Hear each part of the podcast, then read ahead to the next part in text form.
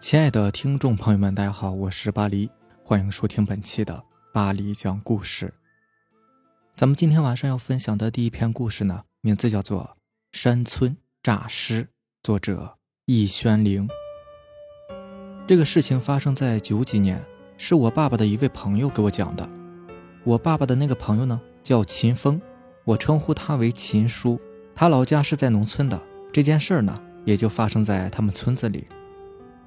秦叔说，那时候他才二十岁，在市里面上大学，没念几天就接到家里的急电。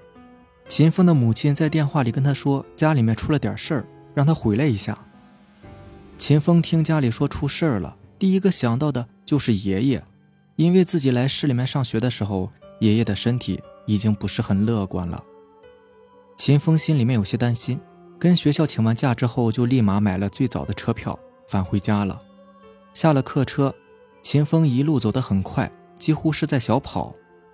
当秦风走到离家有一小段距离的时候，渐渐地听见有死人的哀乐声传来，听声音好像是从自己家的方向传过来的。秦风伸长脖子向自己家的方向看去，只见大门外面竖起了两个白帆儿。秦风看见此场景，眼圈一下子红了，他快速地往大门口飞奔，来到大门口。秦风就看见村子里面好多人都在院子里边忙活着，有三个人坐在角落里面吹喇叭和唢呐。秦风看见在自家房屋的正中间搭起了一个临时的灵堂，妈妈和姐姐还有婶子他们都穿着白色的校服跪在前面，发出哭泣的声音。屋子正中间呢，架空似的放了一口红木棺材，秦风的眼泪止不住的往外流，他朝那口棺材走去。没走几步，他就听见身后有人叫他。秦风慢慢的转过头，他看见一个满脸泪痕、憔悴不堪的人正向他走过来。那个人就是秦风的父亲。秦风的父亲头上系着白色的孝带，来到秦风面前，声音有些哽咽的说：“小风啊，你爷爷他，他走了。”说完，秦风的父亲低下了头。秦风一下子钻进父亲的怀里，嚎啕大哭起来。父亲搂着秦风，眼泪也从脸颊滑落。秦风换上校服，走进灵堂，为爷爷守灵。他走到棺材那儿，看了爷爷一眼。爷爷一身黑色的寿衣，就像是睡着了一样，安详地躺在棺材里。秦风看见爷爷的尸体，又嚎啕大哭起来，嘴里边不停地喊着爷爷，可是没有用，爷爷似乎睡得很香。听不见秦风的叫喊。秦风他们老家那边死了人之后呢，会在灵堂里面停尸三天，期间子女都会在灵堂为故去的人守灵。秦风自打回来，几乎就是寸步不离的在灵堂里面为爷爷守灵，连续守了三个晚上。在第三天晚上的时候，秦风和自己的二叔在灵堂里边一起为爷爷守灵，也就是在今晚。三天两夜没有怎么合过眼的秦风，终于熬不住了，在守灵的时候不知不觉的睡着了。睡着后，秦风做了一个梦，梦见自己坐在院子里面看书，天气有些昏暗。不知何时，秦风突然感觉有点冷，他起身想回屋。就在他起身的时候，他看见大门口站了一个人，那个人正是死去的爷爷。爷爷看上去精神很好。正站在门口往院子里边张望着，好像在找什么。秦风站在院子里面使劲的喊：“爷爷，爷爷！”可是爷爷好像没有听见，眼睛一直盯着屋子里。过了一会儿，从屋子里面跑出来一只猫，那只猫是爷爷生前养的。爷爷生前最喜欢的动物就是猫了。这只猫呢，跟了爷爷已经有五年了。猫咪身上有很多的花纹，爷爷给它取名叫做大花。大花快速的跑到爷爷的怀里面，爷爷不断的用手抚摸着大花的头，大花呢也好像是孩子一样趴在爷爷的怀里边睡着了。爷爷露出笑容之后，转身朝着一条路慢悠悠的走去。秦风不断的在后面喊着爷爷，可是爷爷根本听不到，只是抱着大花慢慢的消失在那条路上。秦风从梦中醒来，揉了揉眼睛，看见眼前的棺材。才发觉刚刚原来是在做梦啊！二叔在一旁问他：“怎么了，小峰啊？梦见你爷爷了？”嗯，是啊，我梦见爷爷回来抱走大花了。对了，二叔，大花哪去了？二叔指着自己家的房子说：“哦，没事儿，在我家关着呢，不能让猫靠近死人，不然不吉利的。”秦风点了点头，没有再说话，呆呆地看着爷爷的棺材。大概是凌晨四点多的时候，同村的几个年轻力壮的人来到秦风家，跟秦风的父亲在屋里面说话。今天是爷爷下葬的日子，村子里的算命先生刘半仙儿已经为爷爷看好了下葬的地点和出殡时间。那几个人呢，都是过来帮忙的。哎呀，你说这个刘半仙儿啊，他怎么这么磨叽啊？咱们都来了，他还没来呢。一会儿不就到了出殡的时间了吗？一个满脸麻子的人在屋子里边喊着。秦风跪在灵堂那儿低着头，他知道一会儿爷爷就要下葬了。他擦了擦眼泪，站了起来，想要再看爷爷最后一眼。就在他站起来的时候，突然看见了大花。大花正蹲在架着棺材的木板凳上，望着自己。大花，快过来，来我这儿，快点秦风在那里小声地呼唤着。可是大花没有反应，还是在那里盯着秦风看。秦风之前听二叔说猫不能靠近死人，于是便想把大花抱走。可就当秦风迈出第一步的时候，刚刚盯着秦风的大花一下子跳上了棺材，然后钻了进去。秦风听见棺材里传出来一声悲鸣的猫叫声，于是快步跑到棺材前，往棺材里一看，大花躺在爷爷的怀里。已经没有了呼吸。里屋的人闻声也出来询问是怎么回事。秦风对父亲那么说：“刚才大花跳进棺材里死了。”父亲听完后脸色大变：“什么？你说大花跳进去了？”秦风哭泣着点了点头。父亲大步来到棺材那儿，看了一眼老爷子的尸体，对秦风说：“小风，快快去找你刘叔。”秦风嗯了一声。在去之前呢。他又往棺材里边看了一眼，突然看见爷爷不知道什么时候已经睁开了眼睛，眼珠子正滴溜乱转呢。秦风吓得是头皮发麻，他知道事情不好，转身快步的往刘半仙家里跑。刚出门，就听见身后的父亲对来帮忙的那几个人说：“兄弟们，快找家伙，我怕我家老爷子一会儿诈尸啊！”秦风一路狂奔。在半道上遇见了正悠闲走路的刘半仙，刘半仙呢看见迎面跑过来的秦风，笑道：“哎呀，小风啊，慢点跑，你不用来接我，我呢刚刚家里边有点事儿，要不现在早到你家了。”啊啊，刘叔，快快去我家，我家出事儿了。秦风喘着粗气说。刘半仙见秦风这么说，感觉情况有些不对，立马加快步伐，向着秦风家跑去。刚跑到院子里，就听见灵堂里面传出来一阵打斗声。刘半仙感觉情况不妙，在门外找了一棵桃树枝儿，快速的冲进屋子里。秦风也跟了进去。他看见三四个壮汉拿着木棍压着一个满头白发、呲牙咧嘴的人，那个人正是死去的爷爷。秦风在一旁喊着：“爷爷，爷爷，他已经不是你爷爷了。”刘半仙对一旁的秦风说。就在刘半仙说完这句话的同时，压制爷爷的那四个壮汉一下子被顶翻在地，爷爷一下跳上了棺材板对面前的刘半仙吼了一声，那个声音就像平时大花看见狗时发出的声音，像是在警告。好啊，你你不好好躺着，站起来吓人，看我不收拾你！说完，刘半仙就朝着站在棺材上的爷爷飞奔而去，爷爷从棺材上跳了下来。伸直手臂，就向着刘半仙跳来，并发出刚刚的怪叫声。刘半仙一脚踢中爷爷的腹部，将爷爷踹退在棺材下。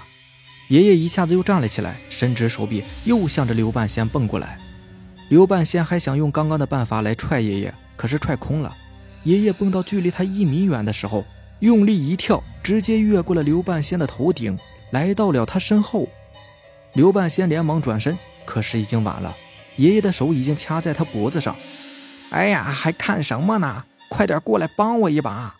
旁边两个壮汉闻言，快步上前，一人握住爷爷的一个胳膊，用力的往外拉，但是不管怎么用力都拉不开。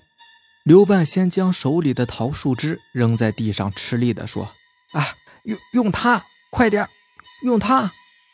一个壮汉捡起桃树枝，向着爷爷的手打去。啪的一声，爷爷的手一下子松开了。刘半仙猛地咳嗽了几声，夺过桃树枝，就使劲的抽打着爷爷的身体。爷爷被打得蜷缩着上身，不断的往后蹦，最后跳到一个角落里。爷爷的身体在颤抖着，并发出凄惨的叫声。快住手！你别再打我爷爷了！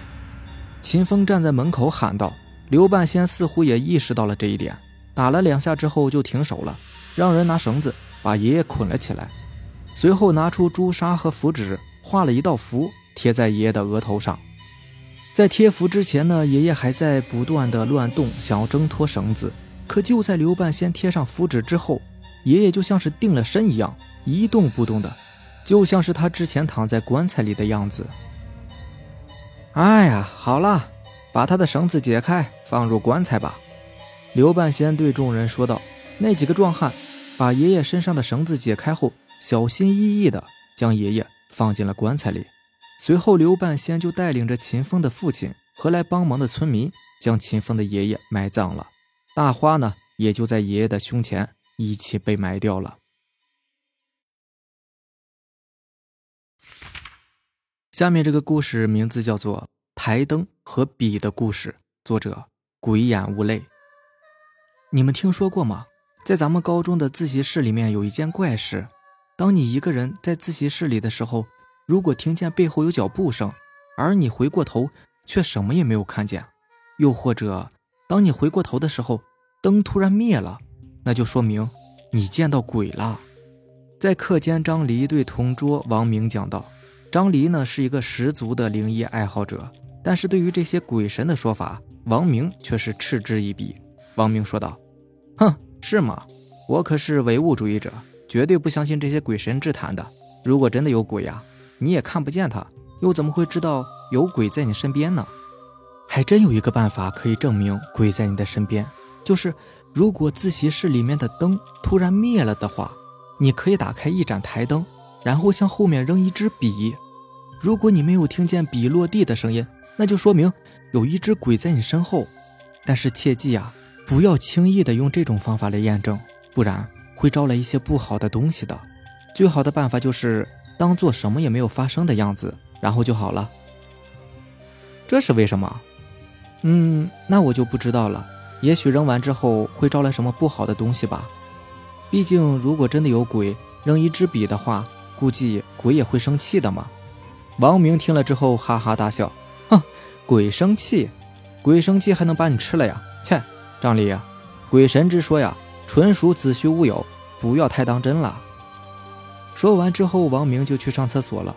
看着王明离去的身影，张离仿佛自言自语地说了一句：“鬼是不会把你吃掉，但是啊，也不会让你好过的。”晚上，王明在自习室里面学到很晚，他是班级里面有名的学霸。本来每天晚上王明是和张离一起学习的，但是今天呢，张离家里有事儿，就先走了。自习室里面很安静，静到落针可闻。哦，终于做完了。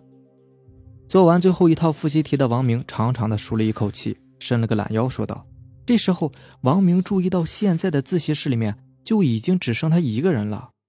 王明素来胆子大，确切的说，应该是他不怕鬼，所以。”经常自己一个人在自习室里面学到深夜，但更多的时候是和死党张离一起学习的。就在这时，王明听到身后传来一阵脚步声，声音很沉，像是运动鞋的声音，但是走路的人仿佛脚步很重。王明不经意的回了一下头，一个让他冷汗直冒的场景出现了，后面什么也没有。王明缓慢的回过头，正疑惑间，自习室里的灯。突然灭了，黑暗之中，王明手忙脚乱的把桌子上的台灯打开，台灯微弱的光亮照亮了王明的周围。王明这时候已经是不知道该怎么办才好了。只见他用手颤抖的拿起了一支笔，正要向后扔的时候，王明的身后响起来一个声音：“同学，自习室已经熄灯了，你怎么还不走啊？”原来是门卫大爷来检查门窗了，熄灯了呀！啊，原来刚才是熄灯了。王明对着门卫大爷道了个谢，就赶紧收拾东西回家了。第二天，王明早上起来的时候，总觉得昨天晚上的事情有点不对劲儿。至于是哪里不对劲儿，王明也说不上来。等到上学的时候，王明特意趁着下课时间去了一趟自习室。由于是下课时间，自习室里的人很少，只有几个老师在整理东西、写写教案。王明在他昨天晚上坐过的位置仔仔细细地检查了半天，却什么也没有发现。啊，也许是自己想多了吧，王明如是想到。但是，就当王明打算回去的时候，门口的自习室须知引起了王明的注意。这时，王明突然想到，学校为了鼓励大家多学习，所以自习室是整晚供电的，根本就没有熄灯这么一说呀。还有昨天晚上那个门卫大爷。王明根本就没有见过。由于昨天晚上走的太过于匆忙，所以根本就没有注意到这一点。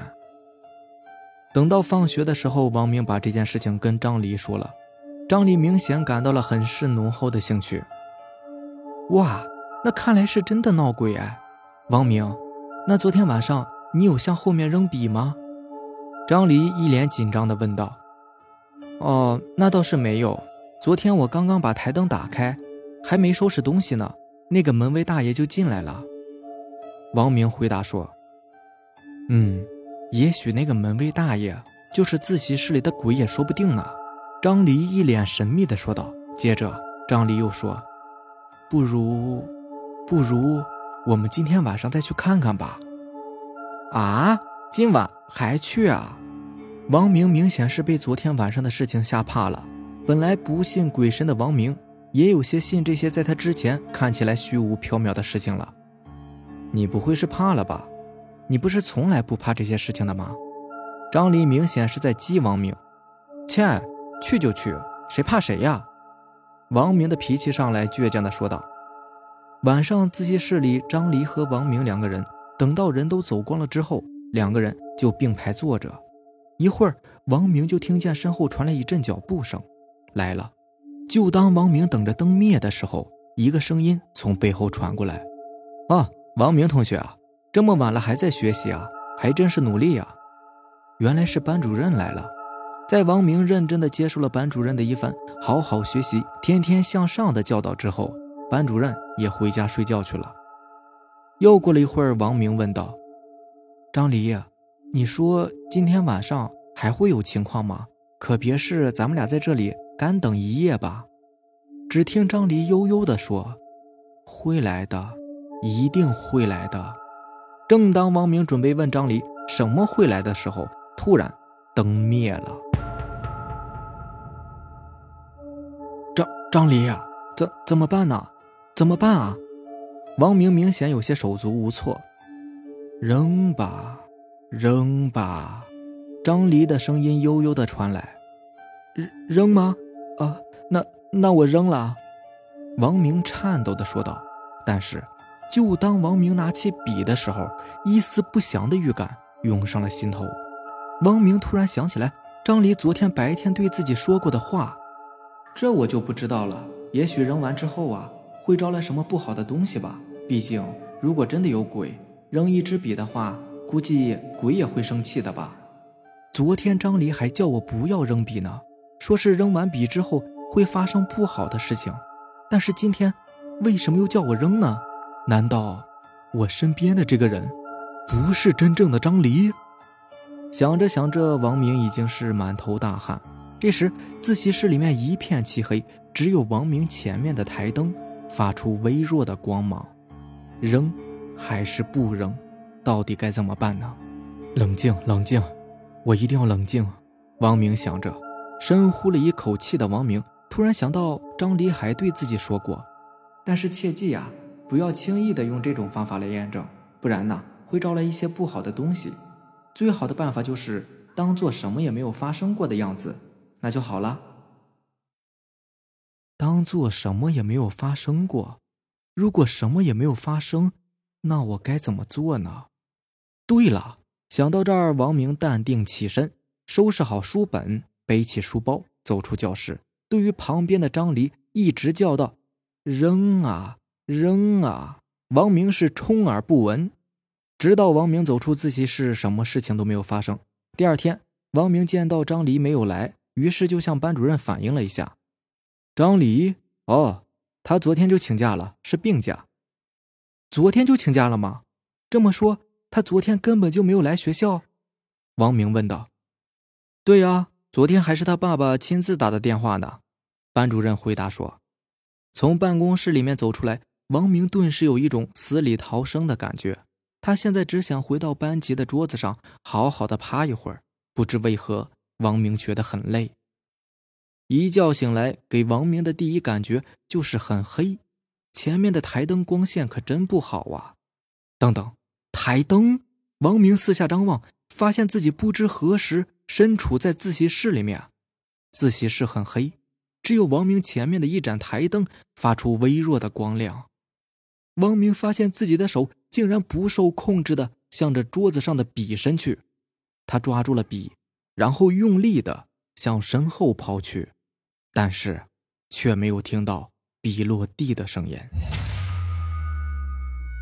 好了，以上就是咱们今天晚上要分享的故事了。如果喜欢咱们的节目呢，就点个订阅吧。好，那让咱们明天见，拜拜。晚安。